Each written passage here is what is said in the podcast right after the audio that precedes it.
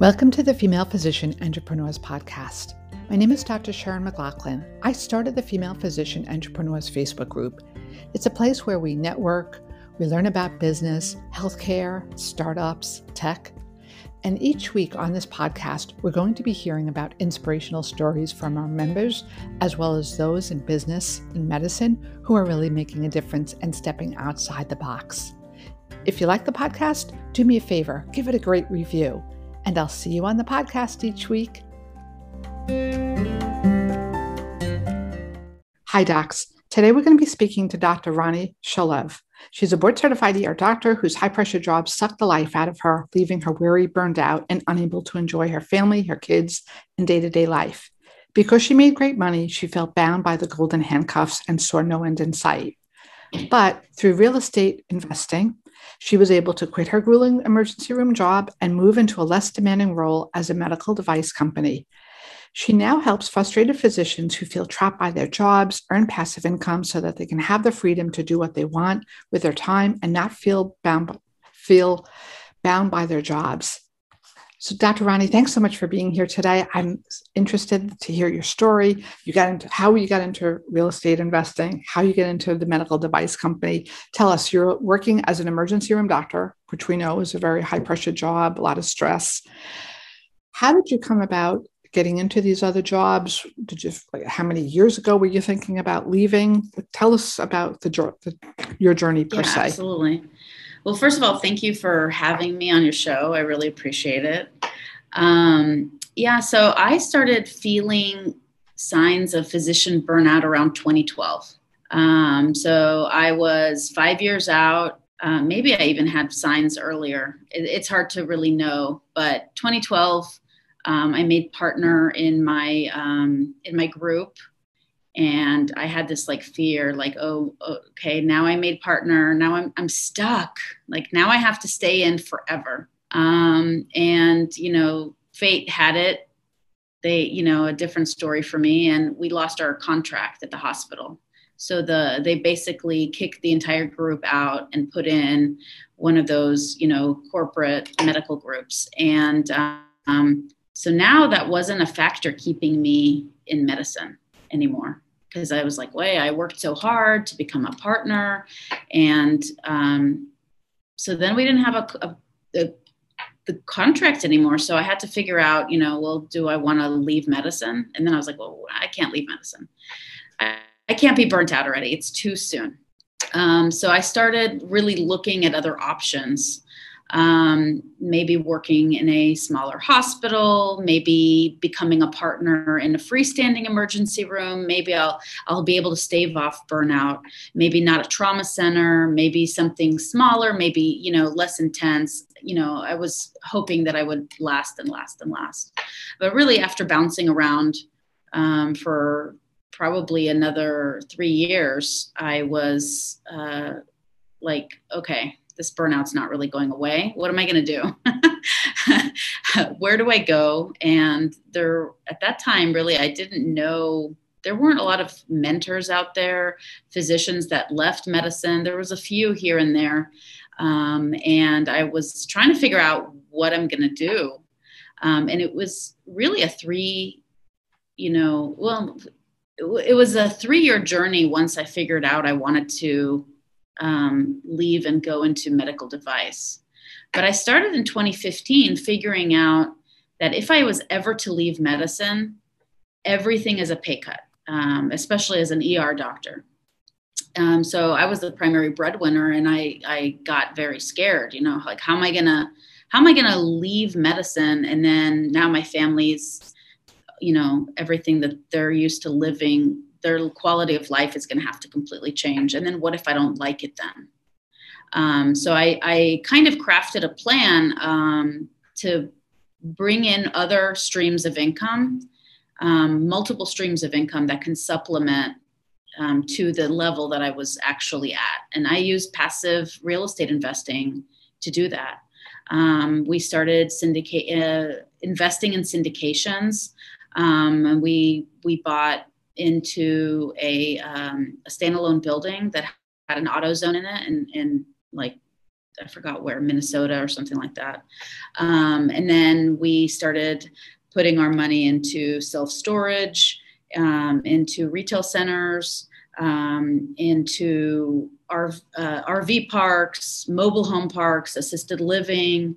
So we kind of really spread it around within real estate. Um, and then we found apartments, which is kind of what I do now. Um, and all of those investments started giving me recurring income to the point where I was like, okay, now I can start looking outside of clinicals.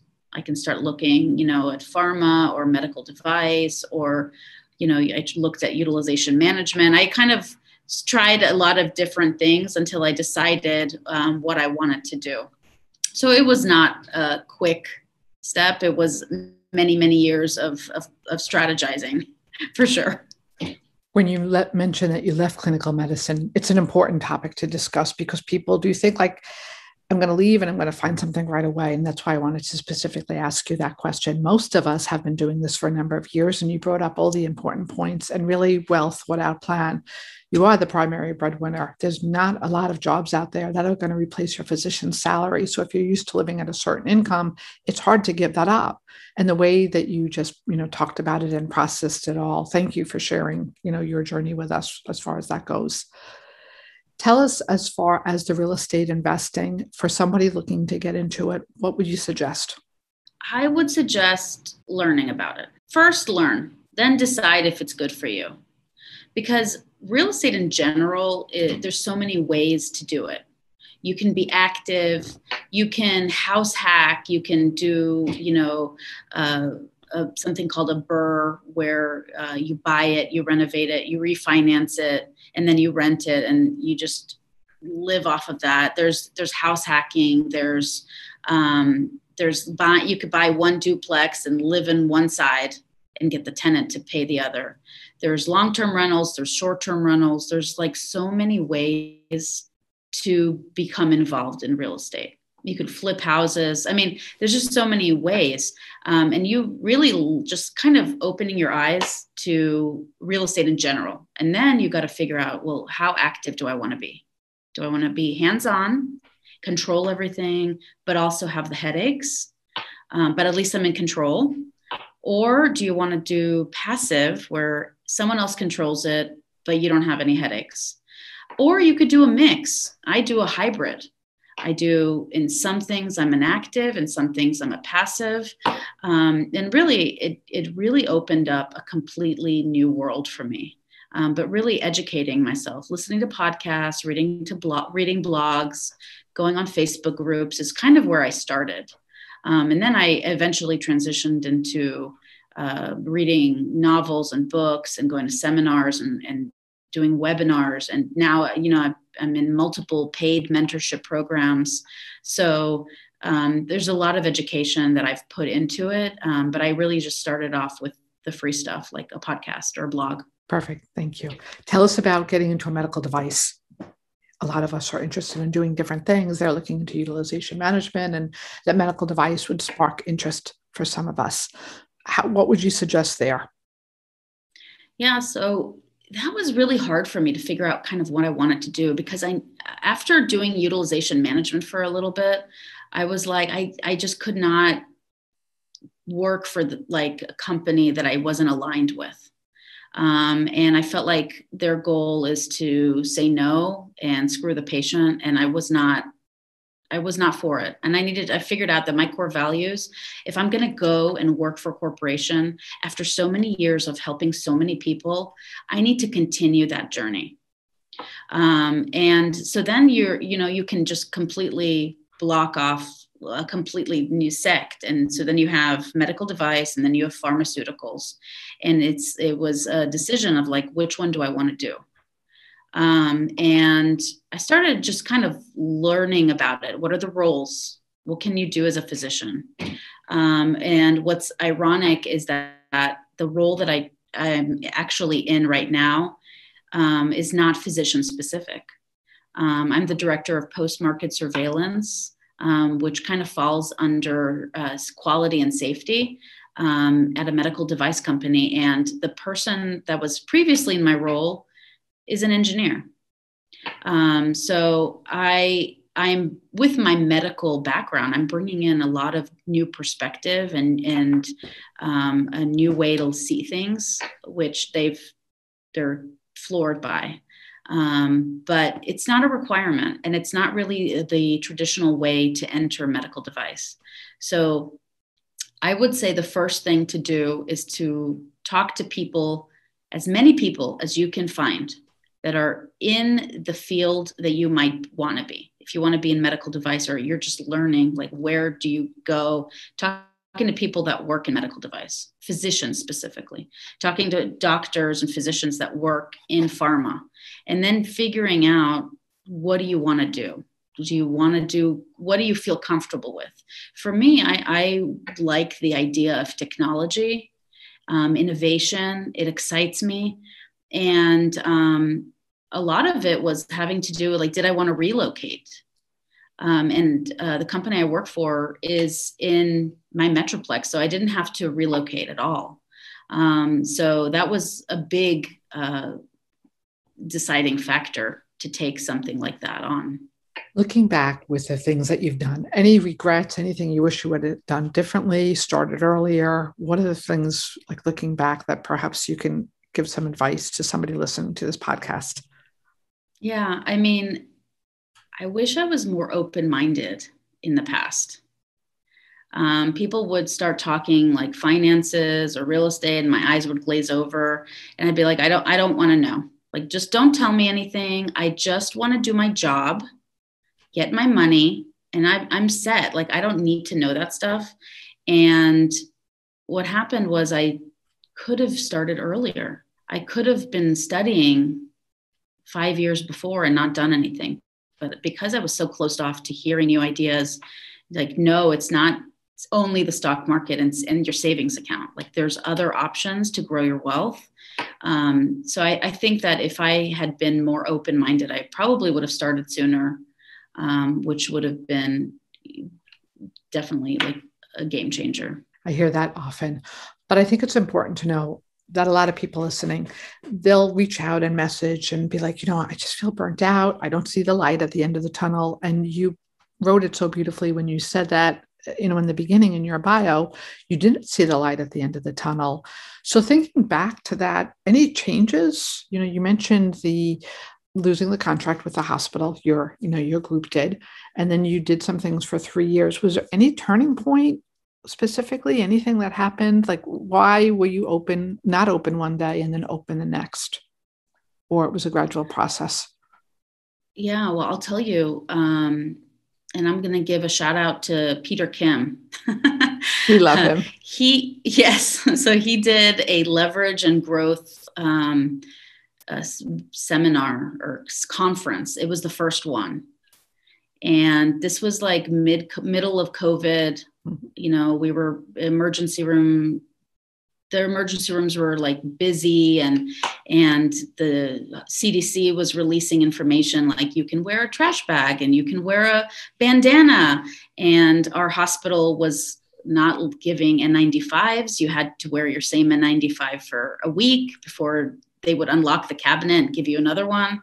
Um, and i was like this is I mean, they don't care about my health. They don't care about me. They, you know, why would, why am I doing this? Um, and I really didn't know what to do. Um, and then Peter Kim had this, this conference where 50 physicians were talking about things they were, they did or were doing outside of medicine. And just I, maybe the immersion of it or, or, or just hearing so many diverse stories so many people that just did it. And how did they do it? Well, they just they just took a step forward. They just did it. Um, I was after that conference, I was super motivated. I mean, there was someone that was talking um, about uh, like Amazon e-commerce stores. I opened up an e-commerce store. There were people talking about blogs. I started a blog. Um, there were people doing real estate. I started, you know, like looking into paid mentorship programs in real estate. I just was like so inspired. And I don't know, that was like the switch. And since then, just I'm a different person. It's it's really unbelievable. Right. I think you're a different person for many reasons, but I think when you have options, right, you don't not so dependent on one job. You, hit, you nailed it when you said multiple streams of income. I think it changes how our outlook on things. When we normally would say yes and get pushed into a corner and just keep doing, we're unlikely to do because you have other options. And why would you want to do that to yourself if if it's not in a line with your values, like you mentioned? Yeah, absolutely. Options, freedom. Yes. Going forward, tell us what, what you'd like to see. What are your future plans? Well, my, my future plans are really to educate as many physicians about this option um, people hear the word syndication and they get really scared about it because they don't know what it is. It sounds really scary, a syndication. It sounds, you know, like maybe a Ponzi scheme, maybe like um, a marketing, like MLM marketing or something like that when it's actually not. And, and really, my goal is to educate, educate. What is it? This is an option. Um, people don't know what they don't know. And if I can be a voice and say, listen, it worked for me. You know, I did it. I didn't know anything. I was closed off. I was, you know, I didn't want to be hands on. Now I am more hands on, but I didn't want to be hands on. And this was an option and it worked. So, really giving people hope, giving people freedom to choose what they want to do with their time. Because once you can buy back your time, with supplemental income, multiple streams of recurring income, then you're not a slave anymore. And you can really hop off that hamster wheel and decide, like, do I want to stay on the hamster wheel, which is perfectly fine, or do I want to get off? Um, maybe even just take a sabbatical or, or whatever it is. But it just gives people the freedom. And I really want to help people I'm scared that all the physicians are going to be like me leaving medicine. Uh, we won't have a doctor to take care of us. Um, so if I can, I don't know, keep them in medicine or help them, you know, relieve their stress, um, then I think that that would be amazing. A lot of doctors may say, Well, I have the medical school loans and there's really no extra money to invest. What would you say to those doctors out there listening that they don't feel like they not they may be living paycheck to paycheck, or close to it. What would you say as far as putting aside money and investing? Yeah, I think that it's very important to not say no. It's it's not I can't do it. It's how can I do it? Because being very creative, and these uh, these are SEC regulated investments, and you can actually use your retirement accounts to use them. But there's a lot of creative ways to invest. Um, you can uh, pull out equity in your home you can um, you know save more. You can lower your cost of living. You can use your retirement accounts. You can tap into maybe whole life policies that you might have been using and and pulling out the cash value. There's a lot of different ways if you actually want to do it and are committed to taking action. Um, and you know I'm, i'd be happy to talk to anybody that is like help me do this. I can help them come up with a plan and how you can start because it really is just starting. Um, because once you start getting the the momentum, um, you just don't stop. It's just starting is the hard part. You mentioned after Peter Kim's conference, you know, you were doing a blog, you were doing this, you were doing that. I think that's like almost that shiny object, but it's like testing the waters as well, seeing what you like and what you don't like. And I immediately thought she's taking action. That conference inspired her to take action. And that's why you are where you are right now compared to being where you were back then when you were listening to that conference. For people that want to get a hold of you, where can they find you? I'll have this in the show notes as well, but tell us where they can reach out to you. So I'm on Instagram and Facebook, Shalwin, S H A L W I N, properties.com is my website. Um, Shalwin Properties on Instagram, Shalwin Properties on Facebook. Um, I also have uh, like an educational uh, videos and webinars through a funnel that I'm building. And so it's it's going to be invest dot invest.shalwinproperties.com. Thank you so much for coming here today and inspiring us especially those who feel like they're either burnt out, pushed in a corner, not sure what to do. I get a lot of these questions.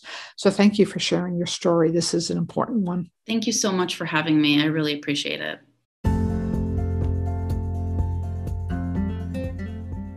Thank you for joining us on another episode of Female Physician Entrepreneurs Podcast. If you like us, please give us a nice review and tell your family and friends about us. We'll see you on another episode.